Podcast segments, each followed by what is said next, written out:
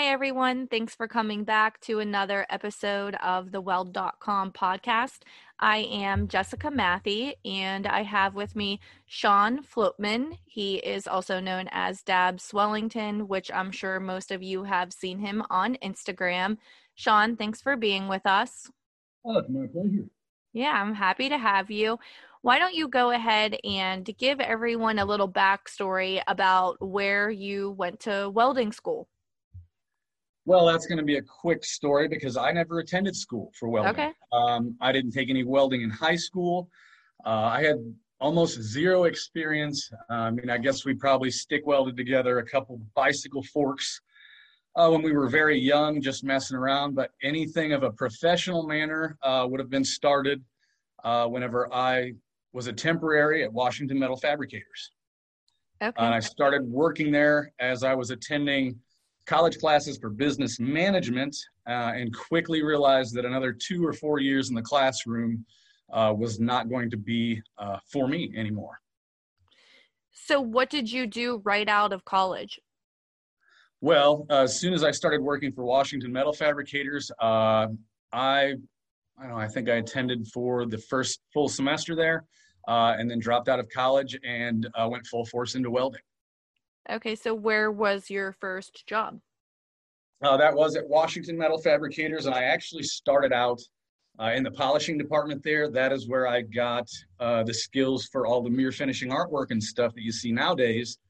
Uh, so I learned that very early on, and I got my first um, experience welding um, when the grinders would grind through all of the mirror finished artwork or mirror finished tables and what have you that we were making at Washington Metal Fabricators. Uh, the real welders did not necessarily want to fix all the stuff that the grinders had chewed to pieces. Mm-hmm. Uh, so they gave me a welder back in the grinding department, and I slowly learned how to fix all of the mistakes, um, eventually becoming good enough that I worked myself into a full-time welding position there. That's interesting. So what are you up to right now in your career? Uh, my career now? Um, is kind of all over the place, but my the definition of my job would be student outreach coordinator um, for American Welding Academy. Uh, so what that really means is um, I'm kind of the tip of the spear here. Uh, I'm going into high schools, I'm going into career centers all throughout the Midwest, uh, promoting for American Welding Academy, um, but really I'm going to these programs to basically take over the class for the day, sit down, uh, run some stainless TIG welding demos with all the students, um, and just answer their questions, um, and just kind of give them a brief overview of what could be available uh, for them in the trades if they decide to take something, you know, along those lines versus uh, a white-collar job. Mm-hmm. What's usually the response that they get or that you get whenever they see you um, TIG welding? Um, it really depends. A lot of the places I'm going to this year, um, it's my second visit, you know, uh, I'm coming back around for that second date after I did the introduction last year. Mm-hmm. Um, so it's really cool in those instances because a lot of them are following me on either TikTok or Instagram at that point. Uh, so they, they already know before I'm showing up just randomly. Uh, so they're kind of primed and ready to do some TIG welding that day. Um, and with the Fronius machinery that I'm bringing, I'm able to really dial everything back uh, and program this as basic as possible uh, to where they can usually sit down and replicate something that I've done with direct D C current. Um, I incorporate a pull sequence in there to where most times these students are able to flip up that hood, see something very close to what I was laying down, um, just, you know, with the proper machine settings uh, and a little guidance. It's actually, you know, rather easy as long as you're right there working hand in hand with someone to produce those results. Mm-hmm. So they do actually get to weld as well. Uh, yeah. I mean, my, I get the biggest kick out of being someone's first time TIG experience. Mm-hmm. um, and, you know, showing them, showing them the ropes. Have you ever wanted to be a welding instructor in a classroom setting? Um, I don't know if the classroom setting would be the most advantageous for me personally. Um, I'm a hands-on learner. Mm-hmm. Uh, I'm a hands-on teacher, and be frankly honest, um, a lot of the book skills are the things that uh, I suffer from. You know, learning on the job I was able to learn a lot of the physical skills, uh, but the science behind it and, you know, all of that stuff, uh, there's still a lot that I need to learn. So, I mean, that is definitely a position somewhere down the line that I might be able to work myself into. Mm-hmm. Um, but we've got a highly educated staff here that, that knows far more than I do uh, when you get deep down into the subject. So I'll leave that up to them for now. So, but you have to get a lot of questions, I'm assuming, like on your Instagram or even your TikTok. What are some types of messages that you get? Like, are they from students or are they from older people even who are just interested in doing like your type of technique? It's a complete mixed bag, honestly. Um, I mean, a lot of people are asking, you know, for the artwork, it's what are your settings? Mm-hmm. Uh, and I wish I could just tell some people that there was a magic setting. Um, but for TIG welding especially, you know, it all really boils down to your arc length, your travel speed, and your gas coverage. Uh, if any one of those are not consistent, then you're not going to have consistent results. Uh, and the artwork especially um, requires everything to be perfectly consistent. Um, and in the beginning, the exact same thing. Um, These students have to realize that every subtle little nuance uh, that happens between either your torch hand, your filler hand, or your foot working the pedal, um, those all have to work seamlessly in conjunction with one another. Otherwise, the results are going to be less than desirable. Mm-hmm. So what kind of advice do you usually give someone who wants to start out doing the TIG art?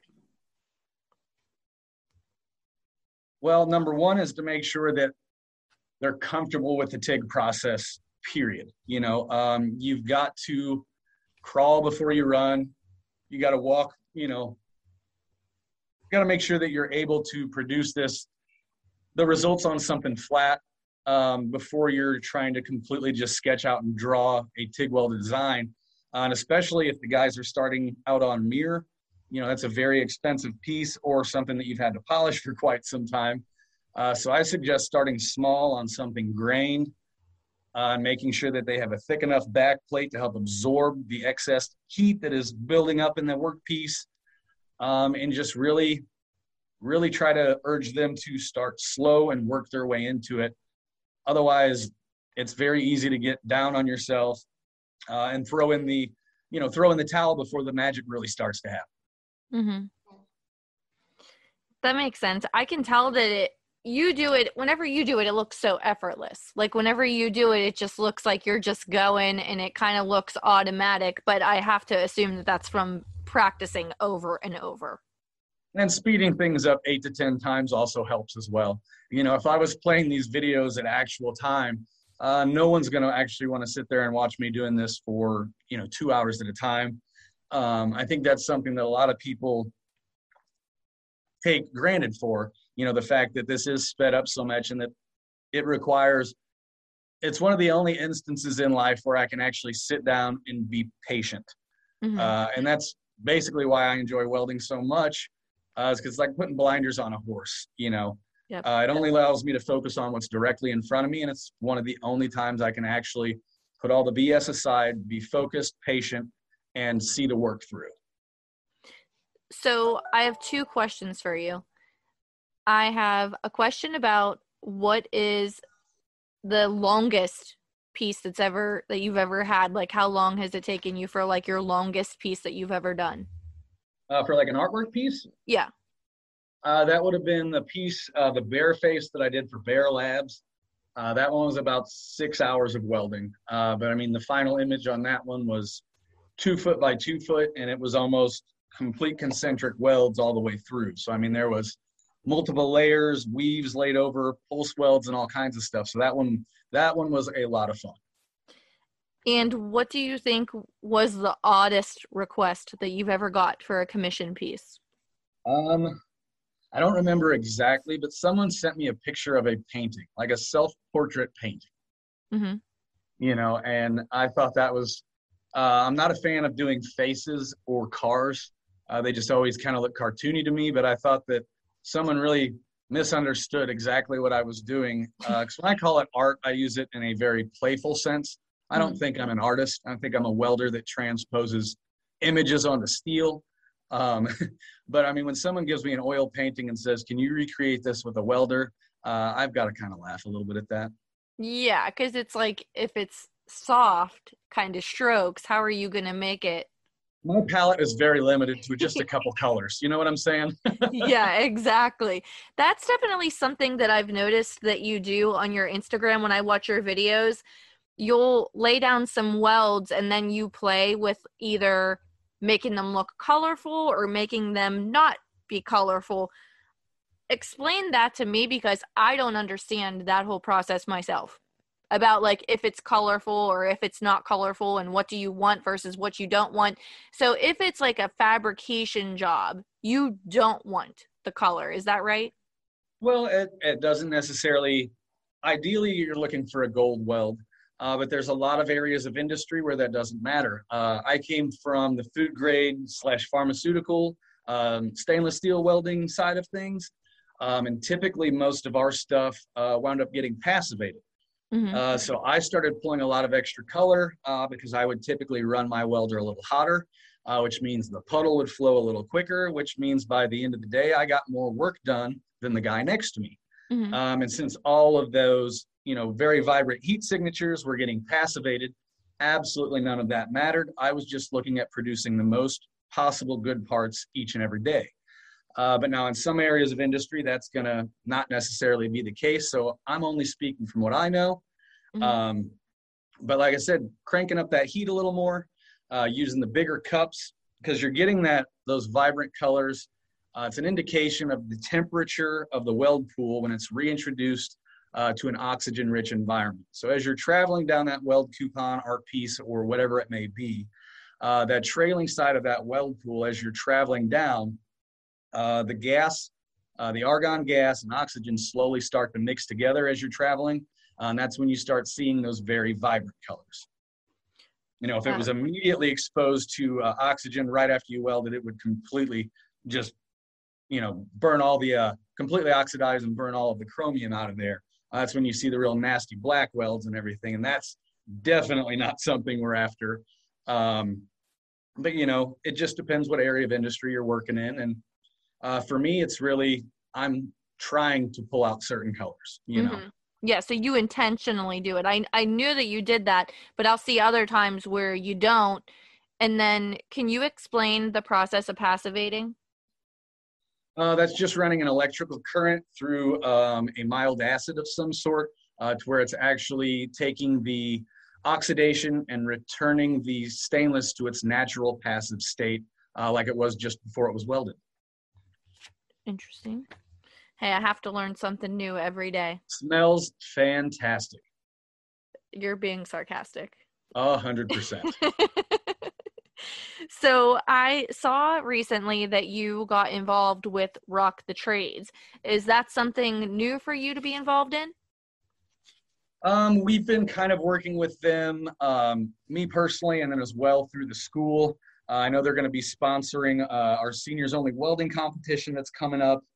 Um, but they, um, you know, they're a division of Surehand. Uh, mm-hmm. Surehand is a staffing agency uh, that works for blue collar trades.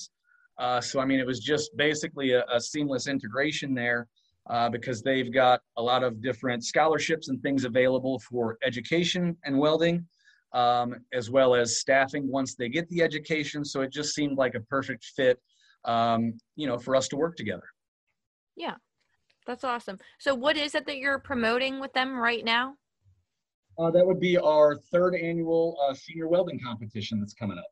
When is that? Uh, that is February fifth, um, and that is available to uh, high school seniors. I mean, basically, I've only been promoting through the Midwest, but I mean, that would, we would take students uh, from anywhere in the nation, honestly. Okay. And then is it a certain, is it an in-person competition? And is there a certain project that they would have to do? Uh, yeah, it's going to be a stick welding competition uh, because that's what most career centers in high school focus on uh, in that area of education.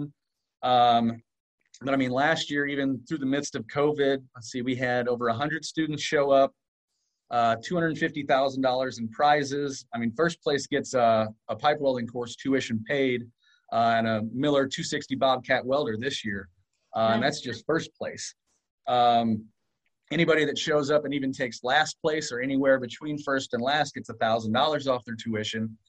Um, it's really just a great way to get students out here to actually see the facility running.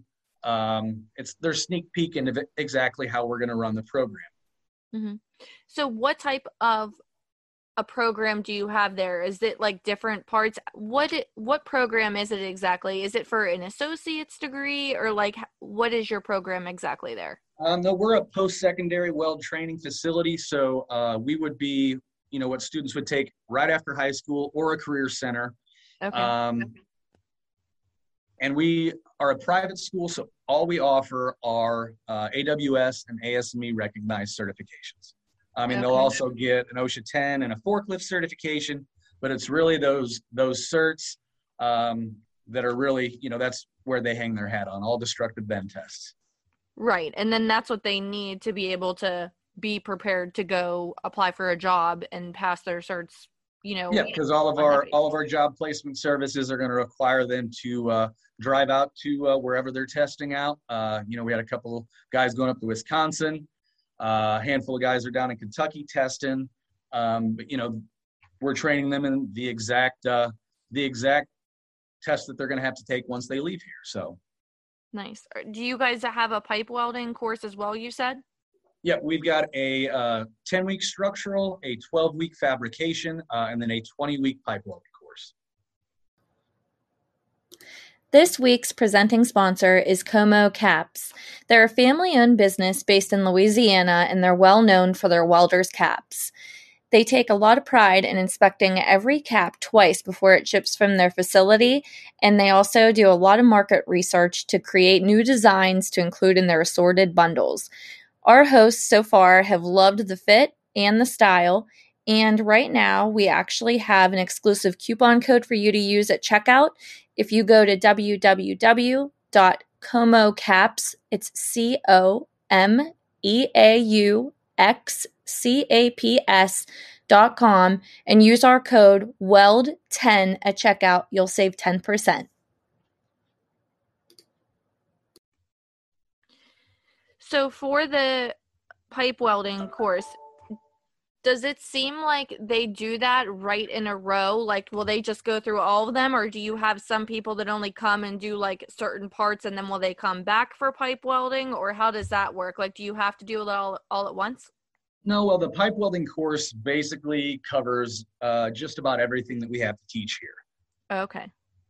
Uh, so the other two programs, uh, the ten and twelve week, uh, the ten week structural is obviously aimed to, um, you know, get guys that are going to be working locally, um, construction jobs where at least they would be the certified welder on hand, but they're probably not going to be doing welding uh, as a job every single day in and day out.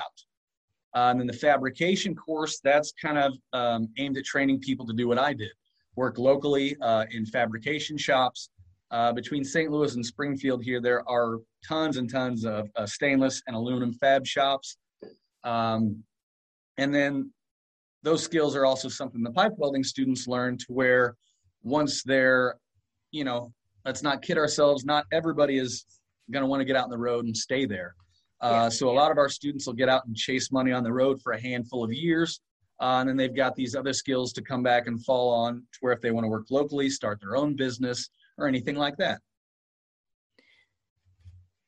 Are you currently doing any kind of fabrication jobs as well? Like, do you do, do you have your own place where you work? Like, you have your own shop. Is that where you do the TIG art? Yeah. Yeah. I do all the, all the TIG art at home. Uh, I've done a handful of jobs for um, some local guys that do jet boat racing. Uh, I pick up work whenever I have the extra time. Um, usually through the winter months, uh, I've got a little extra time at the house uh, and it's not so hot out, uh, you know, so I can, I can pick and choose the jobs that I take anymore. So most times when I choose one, it's something I'm going to enjoy, something that's fun, um, or just something that's kind of outside of the norm of what I've been able to do over the last twenty years. I still like to try to keep things as exciting as possible. So when, you know, someone sends me a jet motor housing, I've never welded one before. I want to, I want to see what I can do on it, you know? Yeah. Yeah. You have to challenge yourself and see what your what you're up to, like where your skills are at, right? And always keep trying to get better yourself. Well, and it was kind of a sneak peek. And uh, the cool thing about starting that project was, you know, it got the ball rolling. Uh, last year at the school, we made a big smoker. Uh, and I do believe that this winter, we're going to make uh, an all-weld uh, aluminum little uh, pond skipper boat. Yeah, that sounds cool. Will that be like your um, fabrication course? Will, is that what they would be doing for their project in that course? Students will be helping out for sure.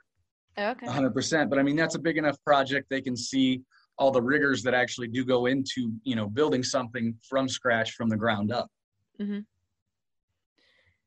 So in your area, because I always like to hear this um, based on, you know, the advisors we have and the instructors, what are some jobs that are local? Like what kind of industry do you have around you where people are going to go after school? Like where are the most jobs available? Oh, well, if they're going to be working locally doing fab jobs, um, you know, there's uh, Heat Control right down the road. Um, Melton Machine in Washington, we've had a handful of students go there, uh, but a lot of our pipe welding students are getting out uh, and chasing outages and shutdowns. Are they mostly going to like Texas? Is that kind of where they're going, or are they going all over uh, the country? A lot of them, a lot of them are uh, able to find work in Saint Louis, uh, right across the river uh, in Wood River, Illinois. Um, we had a handful, uh, what was that? test out and go up to Pennsylvania for a handful of weeks. I mean, they're, uh, it's really up to them if, you know, how far they want to travel. Uh, but I mean, there's, there's stuff available coast to coast if they're willing to make the drive. Yeah. So I know you said you've been traveling, um, a lot lately. Is that for the high school? Like you're doing that right now, like still going to high schools right now? Oh, absolutely. Um, the bulk of my travel, I mean, outside of, uh, FabTech, uh, a few weeks back, Uh, has all been school related. Mm-hmm. Uh, so I'm typically uh, hitting up high school and career centers uh, Tuesday, Wednesday, and Thursday. I try to stay in the office on Mondays and Fridays. Uh, that way I can still do the tours around here um, and, uh, you know, just kind of make sure I'm still part of the team. Yeah. Are you involved at all? Like, do you guys have a local A W S chapter by you? Uh, there would be in one in Saint Louis. Mm-hmm. And that would be the one. Uh, Adam is the uh, Adam is the certified um, C W I here, so he he takes care of most of the A W S stuff. Okay, cool. Yeah, I actually got to go last week, and or wait a minute, was it this week? It was one day. I went to go tour Beveler U S A, and there was a group of guys who all own small businesses, and they made like a little. It's not A W S related. But they made their own little group, like a Southwest P A welding group, and they just meet up like once a month or however often, and they find somewhere to do like a plant tour, and they get together and get to see like, you know, different products or processes or whatever it is. And it was really fun. Well, see, I do get I do get the opportunity there uh, for a lot of the employers uh, that are hiring our students to tour their facilities and stuff. So it is very cool to see, you know, get firsthand experience where these guys are going to be working, what they're going to be doing. Nice. And it really piques my curiosity. I get to see, you know, inside a lot of places. I've always wanted to know exactly what they're working on. Yeah. Yeah, we've been getting, it seems like we've been getting a lot of questions about actual fabrication. Like, I know that your TIG art is very cool, and we talked about that for a good bit. But what kind of tips could you give for students who are new to the fabrication side of welding? Uh, new to the fabrication side, uh, measure twice, cut once. Straight to the point. I like it. But no, I mean, fabrication, um, unfortunately, it's something that no matter how much education you get up front, um, you're going to have to learn some things once you get your boot on the ground. Um, and that's where, you know, that's where attitude comes in. You know, as long as you've got a winning attitude and you're willing to work uh, with the team, you're not going to have any problems. But if you go into anywhere with a chip on your shoulder, think your shit don't stink, or think that just because you went to school, everybody owes you something now, that's far from the case.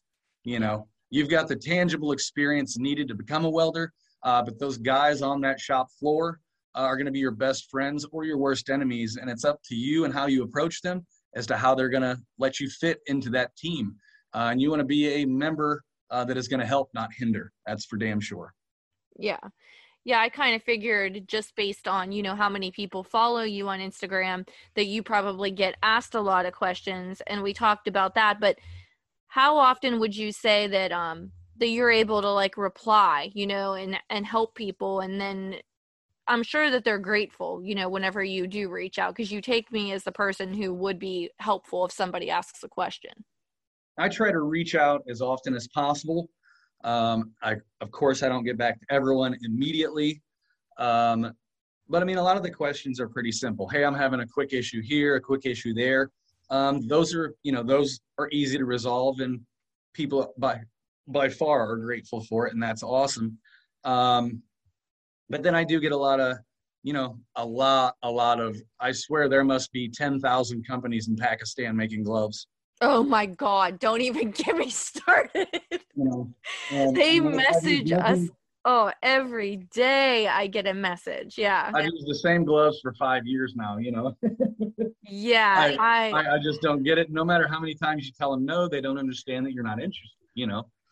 Um yeah, they literally will say to me, hello sir. And I say, I say, well, first of all, I'm a woman. And then they go, then like two days later, they say, sorry. And then they say, sir, we have gloves for you. They'll literally keep calling me, sir. Uh-huh.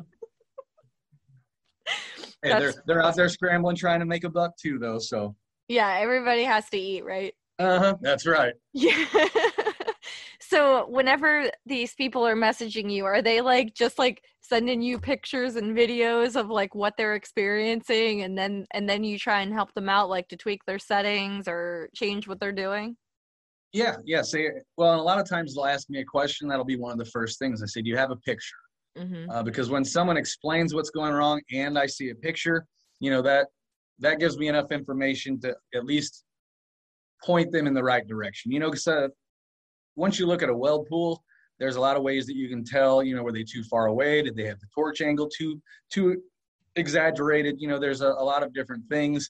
Or you can tell if, you know, someone may be having a problem and have the polarity reversed. You know, mm-hmm. There's a lot of things that completely be overlooked in the setup product process to where they're having problems altogether because they just don't have one thing plugged into the right spot or not, you know?